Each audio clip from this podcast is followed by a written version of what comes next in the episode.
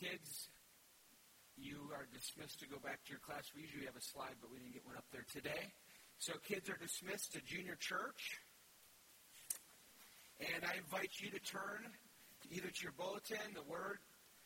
We'll look at the Word of God at Luke chapter 11, beginning in verse 1. Luke chapter 11, beginning in verse 1. Before we go there, I want to say a few things about this series, and I'm not going to say a lot this morning. You should, I want to. I'm in a series, almost to the end of the series, seven weeks on first things first. We looked at some very important things. These are not things that we come to and, and then move on from. These are foundation, just like they, they support the whole house of everything that we do. Imagine everything we do in our lives as a house, and underneath that house requires a strong footing and foundation. And so the Word of God, which is the first thing we looked at, and God's Word drives us to God in His glory. And the only way we have God in His glory, the only way we can see God is through Christ in the gospel, which drives us to our mission, which last week we said we do that mission together. This morning I want to talk about a very important, very practical reality in the Christian life and in the church's life.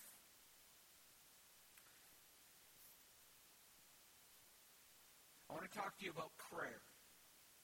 Something that you possibly were taught as a little child. You were taught to say your prayers. You were taught to pray before bed. You were taught to pray at the dinner table. You were taught to ask Jesus or God for things. And maybe you learned more as you grew up what prayer really was, or maybe you did not.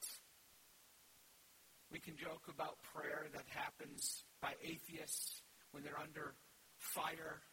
We can talk about praying at a football game. We can talk about praying in hard situations, praying that work will go well. We talk about prayer. I, I pray that this morning, as we think in terms of the importance of this subject for the church's life, we would see that.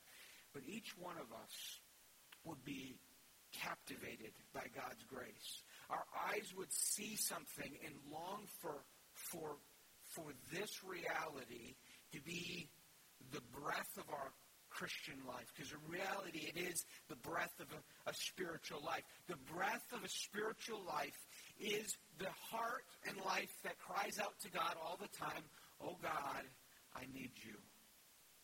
Oh God, help me. Oh God, please do something for me. I need you. So I want to look at that this morning. I want us to look at Luke chapter 11 because there is probably no other passage in the Bible that takes the subject of prayer and brings so much in so few verses. In these 13 verses, we see Jesus teaching us a lot about prayer, showing us a lot about prayer, and we, as disciples of Jesus, need to listen carefully and learn from our Savior about this very important subject. Let's look at Luke 11, 1 through 13. Now, Jesus was praying in a certain place, and when he had finished, one of his disciples said to him, Lord, teach us to pray as John's, John taught his disciples. And he said to them, When you pray, say, Father, hallowed be your name. Your kingdom come. Give us each day our daily bread. And forgive us our sins, for we ourselves forgive everyone who is indebted to us, and lead us not into temptation now, as I, as I just read that, you're to, mine will probably go, well, what about thy will be done? And deliver us from the evil one. We'll talk about that. And when he said to them, and he's not done talking about prayer, he said to them, Which of you has a friend will go to him at midnight and say to him, Friend, lend me three loaves? For a friend of mine has arrived on a journey and I have nothing to set before him.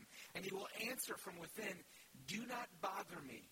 The door is now shut, and my children are with me in bed. I cannot get up and give you anything. I tell you, though he will not get up and give him anything because he's his friend, yet because of his impudence or persistence, he will rise and give him whatever he needs. And I tell you, ask and it will be given to you.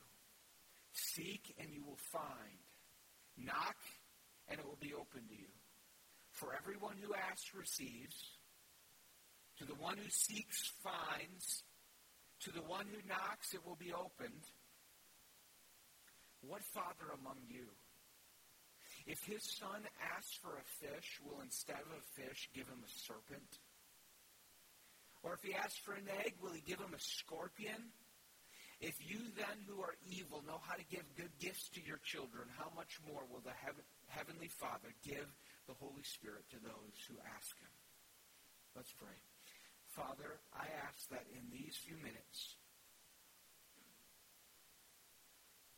you would work your will in causing us to believe, to obey, and to treasure this passage of Scripture so that this church would be raised up, would be built up, that the families in this church, that the individuals in this church would be raised up and transformed and built up to be what they were designed for and meant to be. God, would you move us in this passage to obey this passage from our heart and through true obedience of faith that people that are not here this morning, people that are in Linden, in Fenton, in Tyrone Township, and Holly, and Flint, and Grand Blanc, and the surrounding towns, that they would be transformed by your loving grace. Because you did a work in our lives through this text this morning.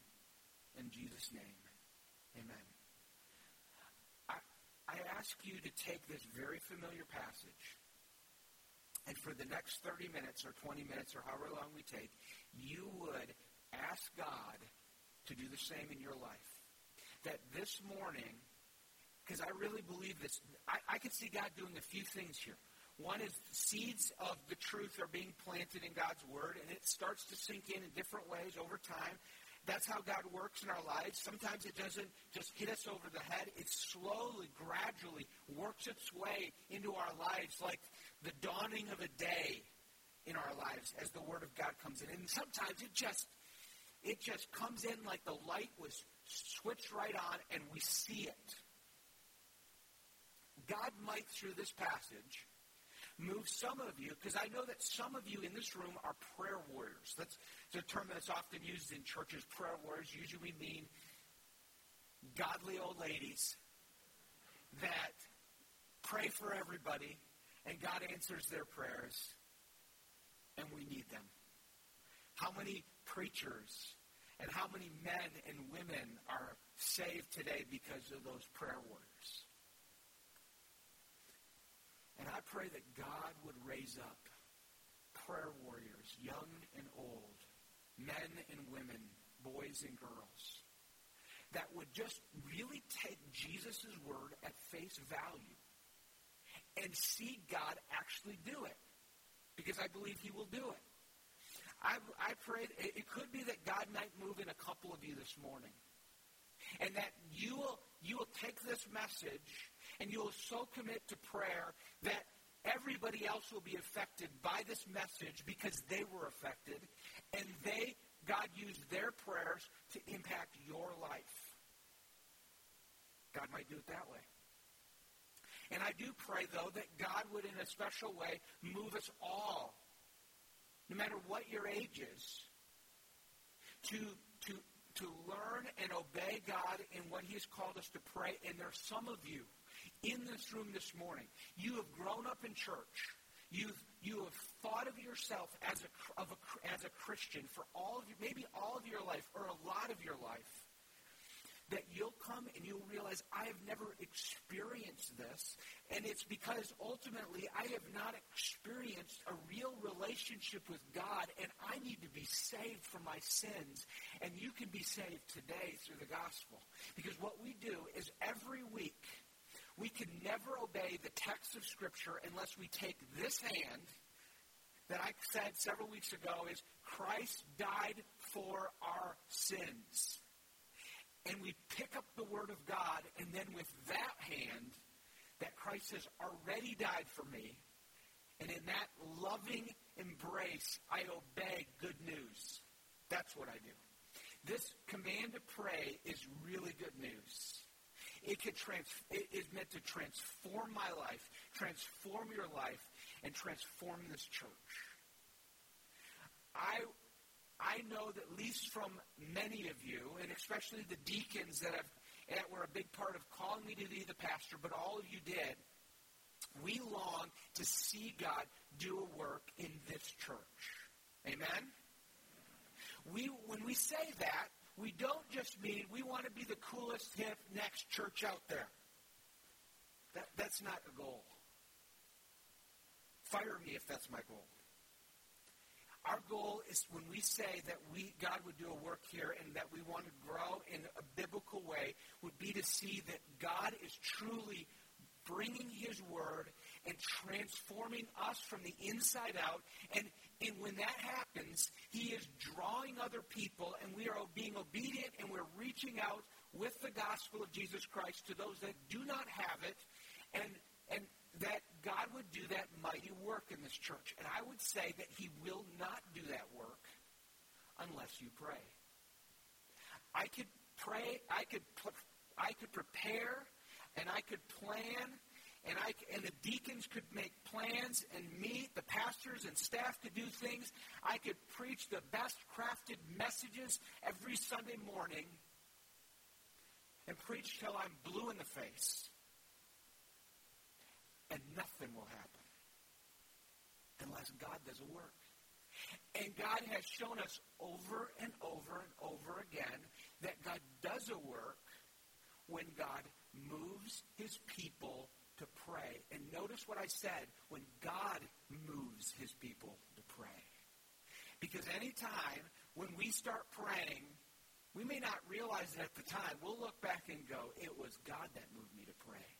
It was God that was moving. God was urging us. One of the greatest answers to prayer is more prayer. It is God moving us to pray more. And I pray that God will do that. We're going to have opportunities in the life of this church in the coming months to start practicing that in a greater way, corporately and privately, to pray and to say, God, if you're going to do something, it's going to be happen through prayer because that's the only way because we sure can't do it on our own strength. We're going to obey. We're going to plan. We're going to try to be smart. We're going to learn things. We're going to go to your book. We're going to go to expertise of other people. But unless you do this work, you must change my life. You must change my family and my marriage and in my soul. And you need to do that work in this building, God. And it starts with us getting on our knees. Whenever we go after an endeavor, and that's what I challenged you a couple weeks ago when I said we have a mission and that's to worship God, nurture each other in the faith, and, and bring the gospel and evangelism and show love and mercy to our world. The way we do that is we roll up our sleeves and we serve. But with rolled up sleeves on our knees, we do it. And this morning I want to talk about the, the on our knees. That's a symbolic way of saying in prayer. Do you real, I want I want to begin by pointing you to the book of Acts. Last week we were in book of Acts. We talked about the importance of the fellowship. You are we are the fellowship. We are the fellowship of faith. The fellowship of Jesus Christ. We are the fellowship. We are partners together in the gospel of Jesus Christ. We are a family. We are have been made born again in God. And that we are sinners, but being transformed. It's a process. And we are that fellowship and we are on this mission, and we saw that in the book of Acts, Acts 2 last week, and I want to, when the church started, I want you to see what the church did. Remember how I said they committed themselves to the apostles' teaching, to the fellowship, to the breaking of bread, which meant they ate together and they did communion together all the time, remembering Christ's death. And it said, and the prayers. It's a way of saying they, they were praying, they were, they were devoting themselves to prayers. I want you to see some of these passages I'm going to list. I've listed some of them in your notes, your outline. Acts 1.14, and all, all these, with one accord, were devoting themselves to prayer, together with the women and Mary, the mother of Jesus, and his brothers. This happened right after the ascension when Jesus told them to wait. They had nothing else to do. They prayed. Or in Acts 6 4, there were widows that were needing to be fed, and there was a problem because there was so much need there, and the apostles needed to not neglect the ministry of the word and prayer, and they needed to appoint important deacons, including Stephen, who became the first martyr. So what do they do? They, they say, we're going to appoint these because we need to let the pastors, the apostles, commit themselves to the ministry of the word and prayer. In Acts 12, we find Peter in prison. Peter is, Peter is this, this great preacher that many of them got saved because of Peter. Now Peter's in prison. He had been doing miracles. How could this happen? So what do they do? They get on their knees and they pray. And then we have a prayer meeting in Acts 12, 5. So when Peter was kept in prison, but earnest prayer was made for him by God, to God, by the church or in Acts 12 12. But when he, he, he was released and he was brought out of prison miraculously, he went to the house of Mary, the mother of John, whose other name was Mark, where they were gathered together and they were praying. We find in Acts 13 3 that they laid hands and they, they fasted and they prayed and laid hands on them and sent them off when they sent off Paul and Barnabas as missionaries. Or Paul and Silas are now in prison They've been beaten. They're in stocks. Things aren't going well. What do they do? It says that they were praying and singing psalms and hymns to God, and the prisoners were listening to them, and God sent an earthquake. Or in Acts 14:23, when they sent out and appointed elders in the churches, they were with prayer and fasting. They committed them to the Lord. You can look from Genesis to Revelation. You see a history of God moving his people to ask him for things. And so I, this is where I want to define what I mean by prayer. There is a lot of things we could say about prayer because we often mean prayer in a broad way, and we should. We, we should talk about communing with God, talking with God, having fellowship with God. So when we when we kind of when we pray, we do more than just doing this. But I'm to I'm going to narrowly bring prayer down to a specific thing. We do worship God in prayer. We praise God in prayer. We we adore God in prayer. We give thanks to God in prayer. We're going to do that in our Thanksgiving service in a few weeks. But I want to talk about what we, when we use the word prayer, and when the word prayer is often used, it's meant this. Just like if you were to look up in the Old English dictionary, you'd say, pray thee. You mean I'm asking a, I'm, I'm making a re, entreaty, I'm making a request, I'm begging for something. So here's my definition of prayer. Prayer is asking our Father for things in Jesus' name with the Spirit's help. That's what I want to define prayer today. Prayer is asking the, our Father for things in Jesus' name with the Spirit's help. It's asking our Father for things. Each one of these phrases is really important. We are asking our Father for things. We are asking, we're asking our Father, we're asking our Father for things. We're asking our Father for things in Jesus' name, and we're asking our Father for things in Jesus' name with the Spirit's help. And I hope we see that, especially at the end. But I want us to look at the Lord's teaching here in Luke 11, 1 through 13. I want us to see in Luke 11, 1 through 13, we find Jesus teaching us about prayer. And we are disciples. And if, what do disciples do? They listen to a teacher and they pull up a chair and they sit in a class and they say, Teach me. And, and then they listen, and Jesus did.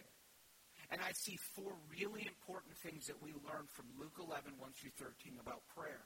There's a lot more about than four things, but I want to categorize them into four things.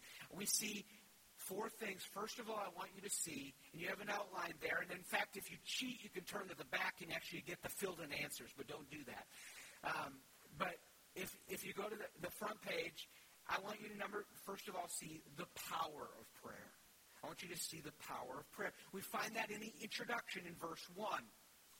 In verse 1, in, in, at the beginning here, we find Jesus. Now, Jesus was praying in a certain place, and when he had finished, one of his disciples said to him, Lord, teach us to pray as John taught his disciples. It was not abnormal for disciples to come to a rabbi or a teacher, an instructor, and say, Teach us how you pray, how you do this.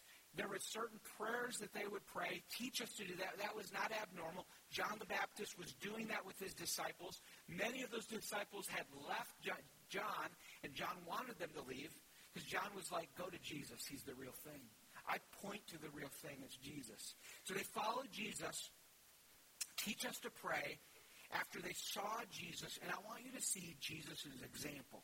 I want you to see the power of prayer here, because what happened here is the disciples of our Lord had been living with, had been following Jesus, and they saw something transformative. They saw someone who could, they had never seen somebody talk like this. They had never seen anyone move transform things, forgive sins, and work miracles, and raise from the dead, and heal, and speak with wisdom, and confound Pharisees and the religious leaders. He was the one that could cast out demons. Who is this person? And they saw something very important in his life. They saw that Jesus prayed.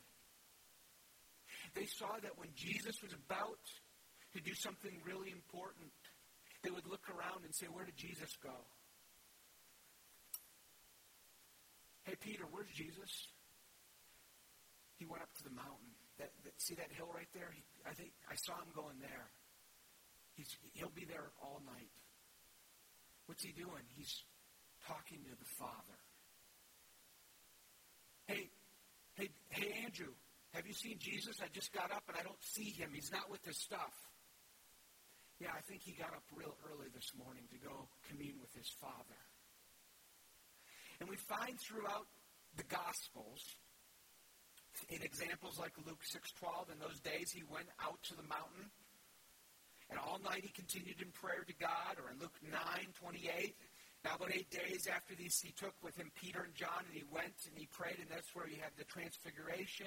We find Jesus going that, and we see in the scriptures, we see in the Gospels, that the power of our Lord Jesus, whether it be in fighting against temptation against the devil at the beginning of his ministry or at the end when he fight, fought temptation of his own flesh, whether he was going to pass the cup to the side and say, I'm not going to go to the cross. He was in the Garden of Gethsemane. He wrestled with God in prayer. He went to his Father and he talked to God and he prayed and he called out to God and said, God, help me. We find this in Mark where he was about to go and reveal himself to his disciples. He had fed 4,000 people. He goes up on a mountain at night to pray. He lets his disciples sail across. He lets a storm come by. He's probably watching his disciples as he prays to the Father. And he's probably praying for those disciples. And he's praying, God, would you work true faith in their lives? God, would you do work through me? We see the power of prayer in Jesus. We see the power of prayer, prayer in that Jesus was doing amazing things, and he did it not in his own might. He had emptied himself and became a man. This does not mean he wasn't God. He was God. He always is God. He always was God, but he became a man in the flesh, and everything he did, he did it by the power of God the Father through the Holy Spirit. He did it not in his own strength. He wasn't some Superman that just came in and, and when things got rough, he pulled he pulled his shirt back and had the Superman ass and was able to do it. That's not how he served. He he groaned and he dealt with pain and suffering, and he did everything in reliance upon the Spirit of God. That's why when he would do miracles and cast out demons, and the Pharisees accused him of actually of doing it in the name of Beelzebub, he warned them that they were blaspheming not himself, but the Holy Spirit. And that is unforgiven. And the reason is he was doing his works not by his own strength, but by the strength of the Spirit of God. What, Jesus, what, what we learn about prayer here is that there is great power in prayer. We have Jesus teaching us, and he's going to say later on, if you abide in me, my words abide in you, you will ask whatever you wish, and it will be on, have unto you. You will be given it. Jesus is teaching them that what I am doing, you are going to do. What I am going to do is I wrestle with the Father, as I call out to the Father, as I, I learn the power of prayer, you will do. The, God's Word tells us over and over again that God moves mountains through faith-filled prayer. God does things. I believe that God can and would do things in this church and in some of your lives, in some of your marriages, and in your own struggle with, with temptations and bondages that no one else in this room even knows you have. That God could do that and would do that through prayer. Through the praying of God's people, through the praying of your mother, the praying of your father, through the praying of someone in this room who just knows that you need help. I believe that God does a work of prayer, that there are people that will need to be in this room, should be in this room, and a year from now will be in this room because we cry out to God and pray. That as we come to the Christmas season, and it's a great time to not look to ourselves only, but to take that beautiful culture of Christ came into this world, what joy, and share it with our with our community, with our neighbors, with our family that need this Jesus it's a time to invite them into that. We need to be praying, God, would you be working in their heart? Will you be working in their way? Would you cause me to be that person that points them to you? God uses the power of prayer. And we see that throughout the time of history. One of the ways I love to see it is in, worked out in the life of Charles Spurgeon, the pastor. I know that Pastor Jack has loved Charles Spurgeon. He's probably mentioned him before. He was one of the greatest, he's called the Prince of Preachers, one of the greatest preachers in England. And he would say over and over again, when asked, What's the secret of your power in the pulpit? He said, My people pray for me. That, he said, I would, when he came to the church for the first time, he said, I will not come unless you commit to praying for me. He called them to prayer meetings. He called them to seek God for his own preaching, and he called it to pray for those that are in the lives of the church. We are to pray, and so prayer is powerful. And I want you to start to think, what could God do if we prayed? What would God do in this community? What would God do in Linden? What would God do at Faith Baptist Church Linden if we prayed? So that's number one, the power of prayer. Second, I want you to see the priority in prayer. I want, what I mean by this is the priorities. The priority in prayer. What are we to pray? Because if I, if I, I'm, I'm telling you that God can do amazing things through prayer, you might say, well, then what am I supposed to pray? And that God is pleased and therefore answers. And we see Jesus taught us the Lord's Prayer. We see him teaching us this model prayer in verses 2 through 4.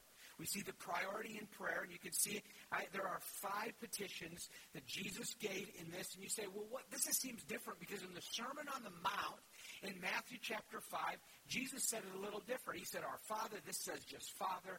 In the Sermon on the Mount, he said, Thy will be done. And here it doesn't say that. He, he, this seems shorter, bridge. What's going on here?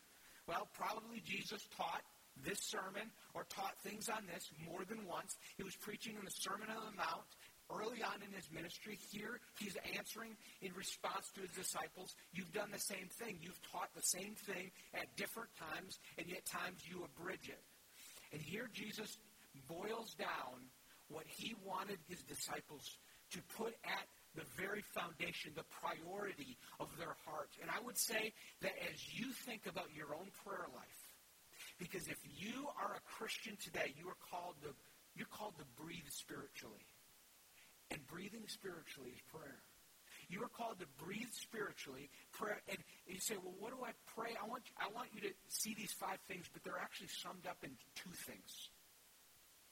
They they they they, they express two strong realities. But I want us to see these five priorities in prayer, and here they are. And I'll list what the words are. For, uh, number one, he says, be glorified. Or, as the text says here, hallowed be your name. Be glorified, Jesus saying. When you pray, pray, Father. This is really important. I'm going to wrap up with this at the end, so I'm going to hold off on the Father side of it. But he says, be glorified. When we pray and want to see the power of prayer, we need to realize that we need to start to have a desire that God desires. And we, we come to, this is humbling because we quickly find that we don't actually love God's glory like we ought to love God's glory. And so we say, God, help me to love your glory and help, would you be glorified in my own life?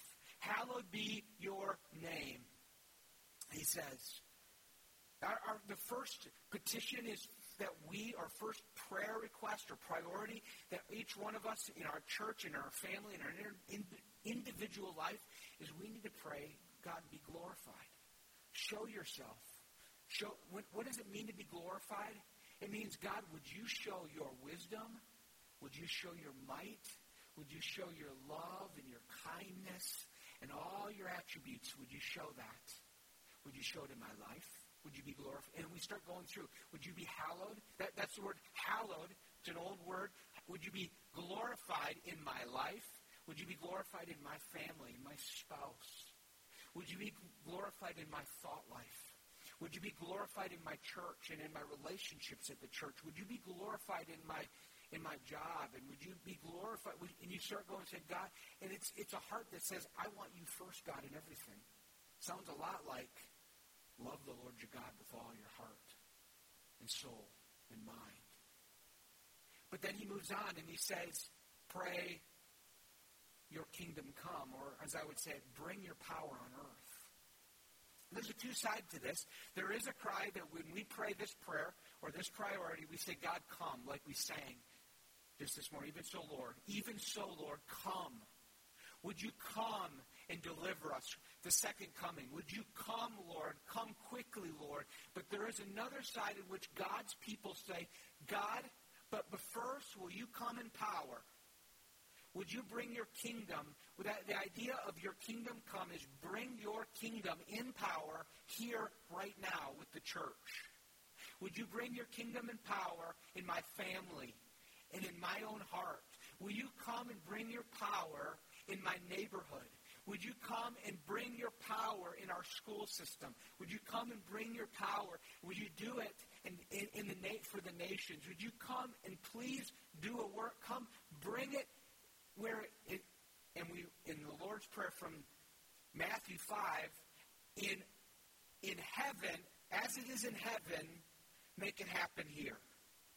Your kingdom come, your will be done on earth as it is in heaven. Now, do you see the, what those first two prayer requests? It's often been called petitions. That's a fancy word for saying prayer request. The, these first two petitions or prayer requests, we are to pray, be glorified, God, and we are to pray, make your power come on earth. Come right here. Come here. I need you to do a work. What, for that to happen, we are saying, we are praying to God, God, I want to be devoted to you. I want to be devoted to your power, to your agenda, your way. I want your priorities. I want your name to be lifted up, not my name to be lifted up. And in reality, it's an expression of saying, I want to love you. I want to love you more than all the other things that I would first pray. I want to love you. I need you. That is what Jesus was teaching them to pray. Pray, put God first.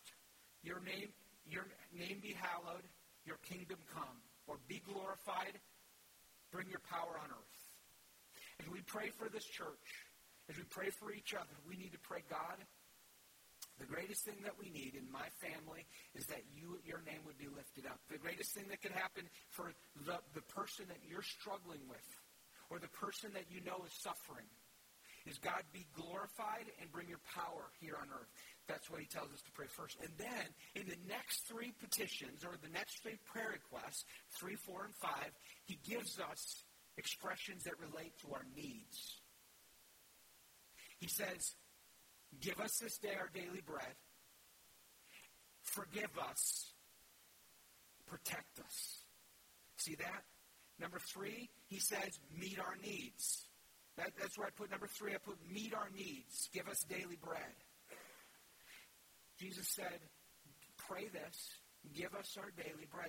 Surely he means pray for the things that you have need of, the things that you feel burdened on. That's the things that we usually jump to right away today, this afternoon, tomorrow morning, when you wake up, you get up and say, God, would you be hallowed? Would you please bring your power t- today on, on earth? But you're also praying, God,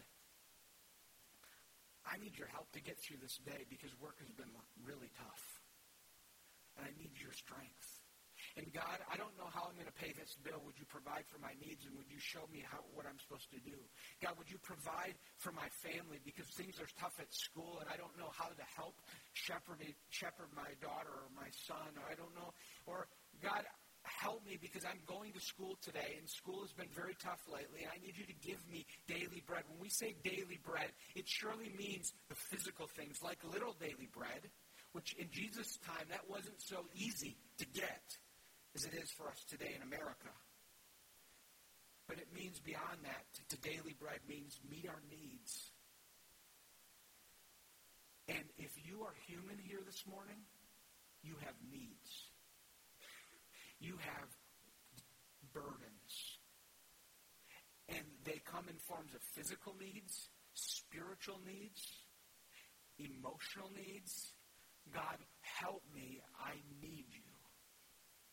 That's number three. Number four, he gives us. He says, "You should pray. Give me my meet my needs." Number four, forgive and help me to forgive. This is powerful. God calls us every day. God calls us to make as a priority of prayer a reminder that we need God's ever forgiveness, that we are sinners, even though He saved us. This is kind of like keeping accounts. This is God. He says if we confess our sins, He is faithful to forgive us. But He says pray, forgive me of my sins. Because every day we go and we sin, we, we break God's law, we do not do what He tells us to do, and we, we pray, God, forgive me of my sins. And He says, forgive us our sins as we forgive those who sin against us. And, and we, are, we are to pray, God, forgive me, and oh God, help me to remember, help me to forgive those against me. Help me to rem- help me not to treat others like I would want to treat them. Instead, treat them like you treat me. You forgive me. How can I not forgive you? And there are you in you are in this room that you need God's forgiveness this, this morning, and you need to know that you are forgiven in Jesus Christ if you look to Him, and you need to forgive those that have hurt you. That doesn't mean making believe that it never happened, because it did happen. It means absorbing that hurt, not ignoring that hurt, absorbing it and giving it to Jesus and saying, Jesus, in you I have forgiveness. And in you I have the only ability to have the power to forgive. And forgiveness is a process, it's not an event for us when we have to forgive someone else. It is a process, not an event, because it's not easy, and it just doesn't happen like that, and it's just not easy. It's a, it's a choice to continue and say, I'm going to forgive. I'm going to have an attitude to forgive. I'm not, I'm not going to bring the faults of someone else that have wronged me in the past. I'm not going to repeatedly bring them against them because I have forgiven them. He says we pray, forgive and help us to forgive. And lastly, protection from within and without. Lead us not to temptation. Deliver us from evil. He says, protect us. Protect Pray, protect me from temptation. Protect me from the evil one. Protect me from my own sin and protect me from outside evil that would come. That's what Jesus tells us to pray. And we need to pray that. We Jesus said here to pray these words. And in Matthew he says pray like this. So we are in a Faith Baptist church, and if you've noticed, we don't week after week do what a lot of formal churches or liturgical formal churches will do where they actually read the Lord's Prayer and pray it every time. We normally don't do that, and pri- primarily because we do not want to make this a rote memory. This is all we do, and we don't think about it. It wouldn't be bad for us to do it because Jesus here says, when you pray, pray this. We should pray this. So I think we should pray this, but we should also pray, let this teach us how we to pray. We are to pray like this. We are to pray with these priorities in mind. These are very important. So want, there's the priority of prayer. What I want you to see, lastly, are the two main, last two things from your outline. Three, the persistence of prayer. I believe that you're like me, and that this church is like any other church, is that you have prayed for things, and you have prayed for things and prayed for things, and you have not seen the answer right away. You have cried out for that, that, that son who is wayward. You have cried out for that problem that has ailed you or has, has been hurting you on and off forever, it seems, and it doesn't seem like you have had an answer. You've asked God to do something, and it, you wonder why something hasn't changed. There hasn't been a breakthrough. There hasn't been something like this. Jesus cuts that off or he brings that objection right away because he knows that we pray for things and we don't immediately experience deliverance. And Jesus says, I want you to teach, thirdly, the persistence of prayer, the type of prayer that has power, makes these things a priority, and he does not quit in his prayer. And what he does is he tells us this amazing, this short little story about a man who has a guest, and it would be totally embarrassing for him if he could not feed this guest. It's just the, it's the right thing to do. He is shamed in his culture if he can't feed his this guest that comes in. And so what does he do? He goes to his neighbor. He can't go to Walmart because it's not open. He can't go to any other market in his time because it wouldn't be open. So he knocks on his neighbor's door and he says, please give me something. His, his neighbor is in bed.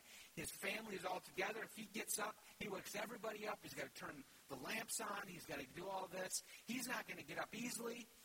And what this story tells us is he says his friend next door isn't going to get up and give him food so he can actually feed his guest because he's a friend. No way. But because he keeps badgering him. Because he keeps knocking. Because he keeps saying, come on. If, I'm going to be here all night until you give me something because I am not going to shame myself by not feeding this guest. Jesus is, why is Jesus telling us this story? He says, I want you to be persistent like that. If, if that friend is, won't do it, but only for persistence, how much more will your loving Father give to you that you day and night cry out to him? This reminds us of, a, of another teaching, not not long after, Jesus told them about the persistent widow in Luke 18, where Jesus said, Be like a widow who she has received injustice and goes to a judge and will not stop bugging the judge until that judge says, Okay, I'm not doing it because I'm righteous. I'm doing it just to get you off my back. Now, Jesus told these stories to say, Your father isn't an unjust judge or a bad neighbor who won't get up. He's greater than that. And if those bad ones will get up and do it through persistence, how much more will a loving father who gave his son for you?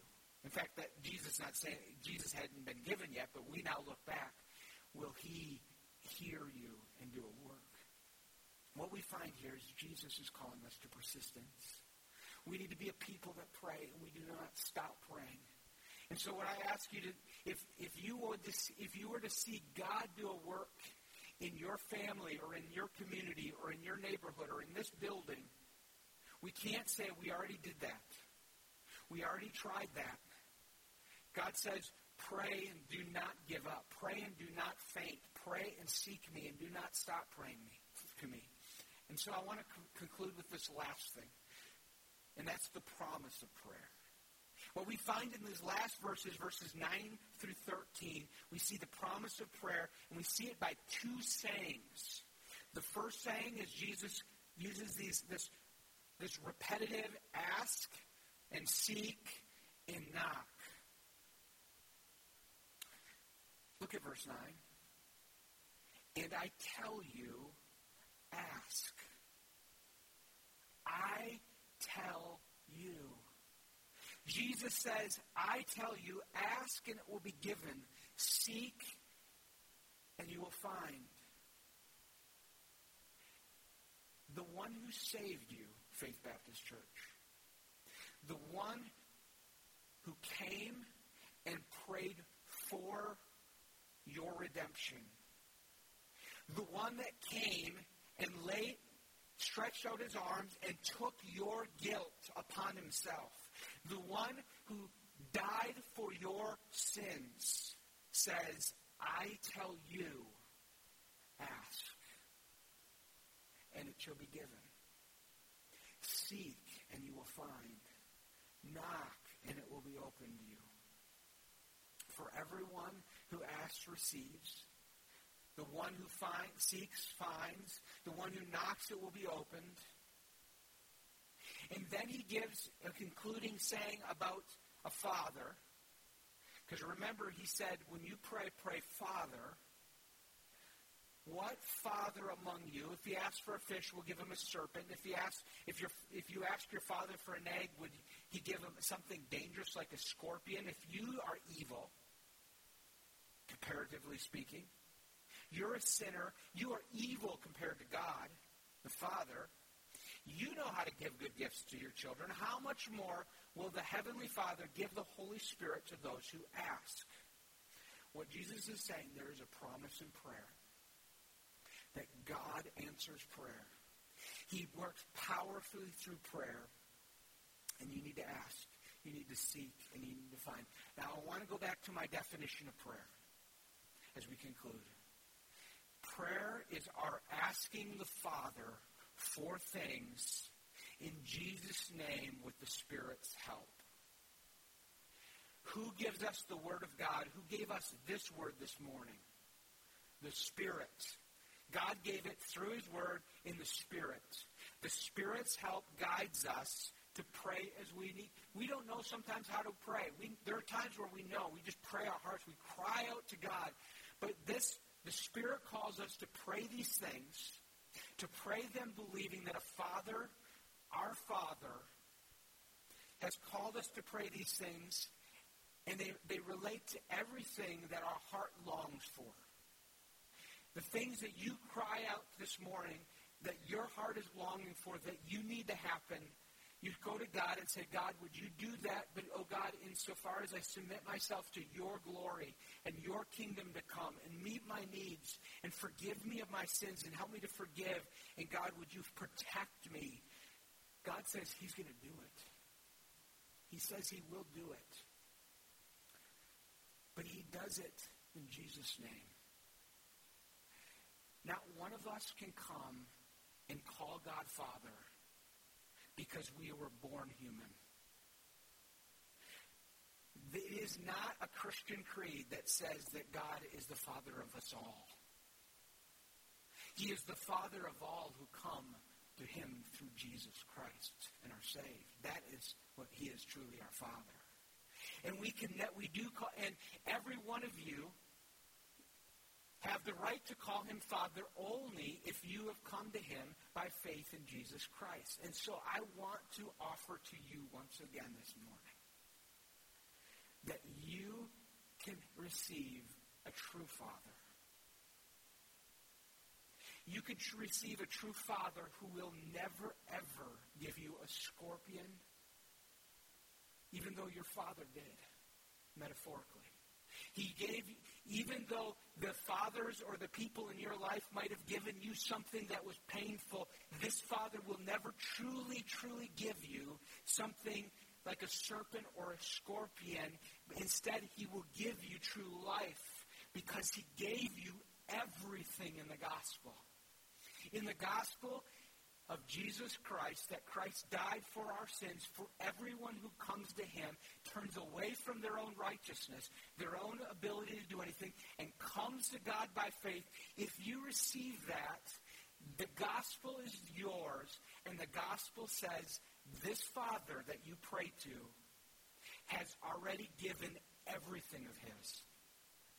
In his Son first, that he did not spare but gave up for you all, and his spirit that he gave so that once you become his son, you can fight temptation and, ha- and, and live a life being transformed little by little by his kindness and his grace. That's what we come. That's our hope.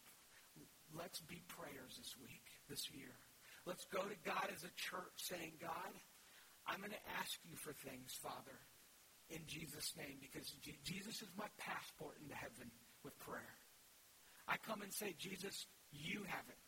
Jesus is my credentials before God. God would say, Why should I listen to you, Jesus? Okay, I'm listening. Jesus doesn't let anything but righteousness in his presence. We come in the righteousness of Jesus, and we are righteous indeed if we receive Christ. Let's pray. Father, I pray that those this morning here that need that would come and receive Jesus. And for the many here that have already received him, would again love it and would pray like they are truly children. They would pray pleading because they are children made by their big brother, Jesus Christ, who died for them and gave himself up for them. God, I pray that you would be hallowed in this midst, you would be glorified, and your kingdom would come in a greater way. I pray that you would meet our needs this morning, meet all of them. We have needs that there are needs here that are, are, are, pain and hurt that you need to come, and would you do that? Would you meet those needs, and would you forgive us? Thank you for that forgiveness. Would you forgive us of sins of vengeance and grudge and sins of the tongue and sins of lust and sins of selfishness? And oh God, thank you that you do. And so thank you that you can help us to forgive others and protect us this week. And oh, Father, we ask this in Jesus' name. Amen.